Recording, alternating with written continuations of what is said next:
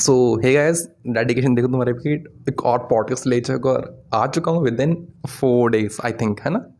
So hey guys so in this episode we will talk about what एक चीज़ बताऊँगा जो शायद आपको बहुत कम लोग बताते हैं। समझने की ज़रूरत बस आपको। Within two three minutes बंद कर दूँगा इसको मैं okay so let start the episode so welcome everyone in Harkum Mehta show episode number two three two so in this episode मैं बात करने जा रहा हूँ देखो, हमको बहुत से लोग बोलते हैं कि यार, बहुत तरीके से फेल हो सकते हो। टेंशन लेना आपको फेल होते रहने।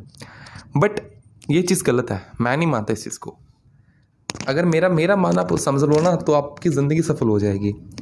मेरे according there is a limited ways of failing mean सिर्फ़ लिमिटेड वेज ही हम फेल हो सकते हैं। आप किसी एक्सवाइजी काम को कर रहे हो, सिर्फ़ आप सपोज़ करो बारह तरीक़ों से फेल हो रहे हो।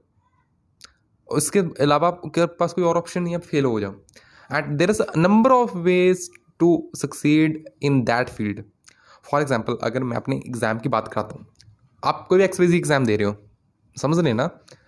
अगर उसमें फेल की बच्चा क्यों होता है? कोई भी स्टूडेंट फेल होता है? फ़र्स्ट एक्यूरेसी अच्छी नहीं होगी। सेकंड स्पीड स्लो होगी। थर्ड कंसेप्ट की बेसिक्स नहीं होंगे।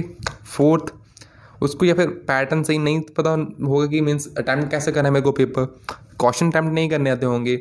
या सबसे ज़्यादा क्या होगा? उसका सिस्टम ख़राब हो जाएगा जो सिस्टम पे वो एग्ज़ाम दे रहा है। अगर दूसरा लिख, लिखने वाला एग्ज़ाम है मीन्स रिटर्न एग्ज़ाम है तो क्या होगा? शायद उसका पेन खर्च जाए बस ये कुछ सर्वर कंडीशन होगी ना बट वो सक्सीड कैसे हो सकता है? वो डिफरेंट डिफरेंट वेज प्रोजेक्ट सीख सकता है। वो किसी क्वेश्चन को दस तरीक़ों से किया जा सकता है। अगर तो वो एक बेस्ट सीख सकता है। तो ऐसे नंबर ऑफ़ वेज है ना उसके लिए एग्ज़ाम पास करना। So why do you think that क्या को फेल होता है बार है ना थोड़ा सा पॉजिटिव सोचिए ना पॉजिटिव चीज़ निकालो कि हाँ यार ये भी हो सकता है। सो so, जब आप ये कर लोगे ना तो आपको ज़िंदगी में अच्छे ऑप्शन ही दिखेंगे। मीन्स पॉजिटिव ऑप्शन ही देखेंगे। आपका दूसरों से ध्यान खत्म हो जाएगा। मीन्स आपको वहाँ पर टेंशन लेने की ज़रूरत ही नहीं। तो मज़े ही मज़े ना ज़िंदगी में। और क्या चाहिए ज़िंदगी से? यही तो चाहिए ना। तो जब भी कोई बोले आपको कि आप फिर वो टेंशन मत लो, क्योंकि हाँ मेरे को पता है कि मेरे को कि आप अपनी फ़ील्ड में मैं किस किस चीज़ से फील हो मैंने उसको नोट कर लिए, उनसे बच कर रह रहा हूँ।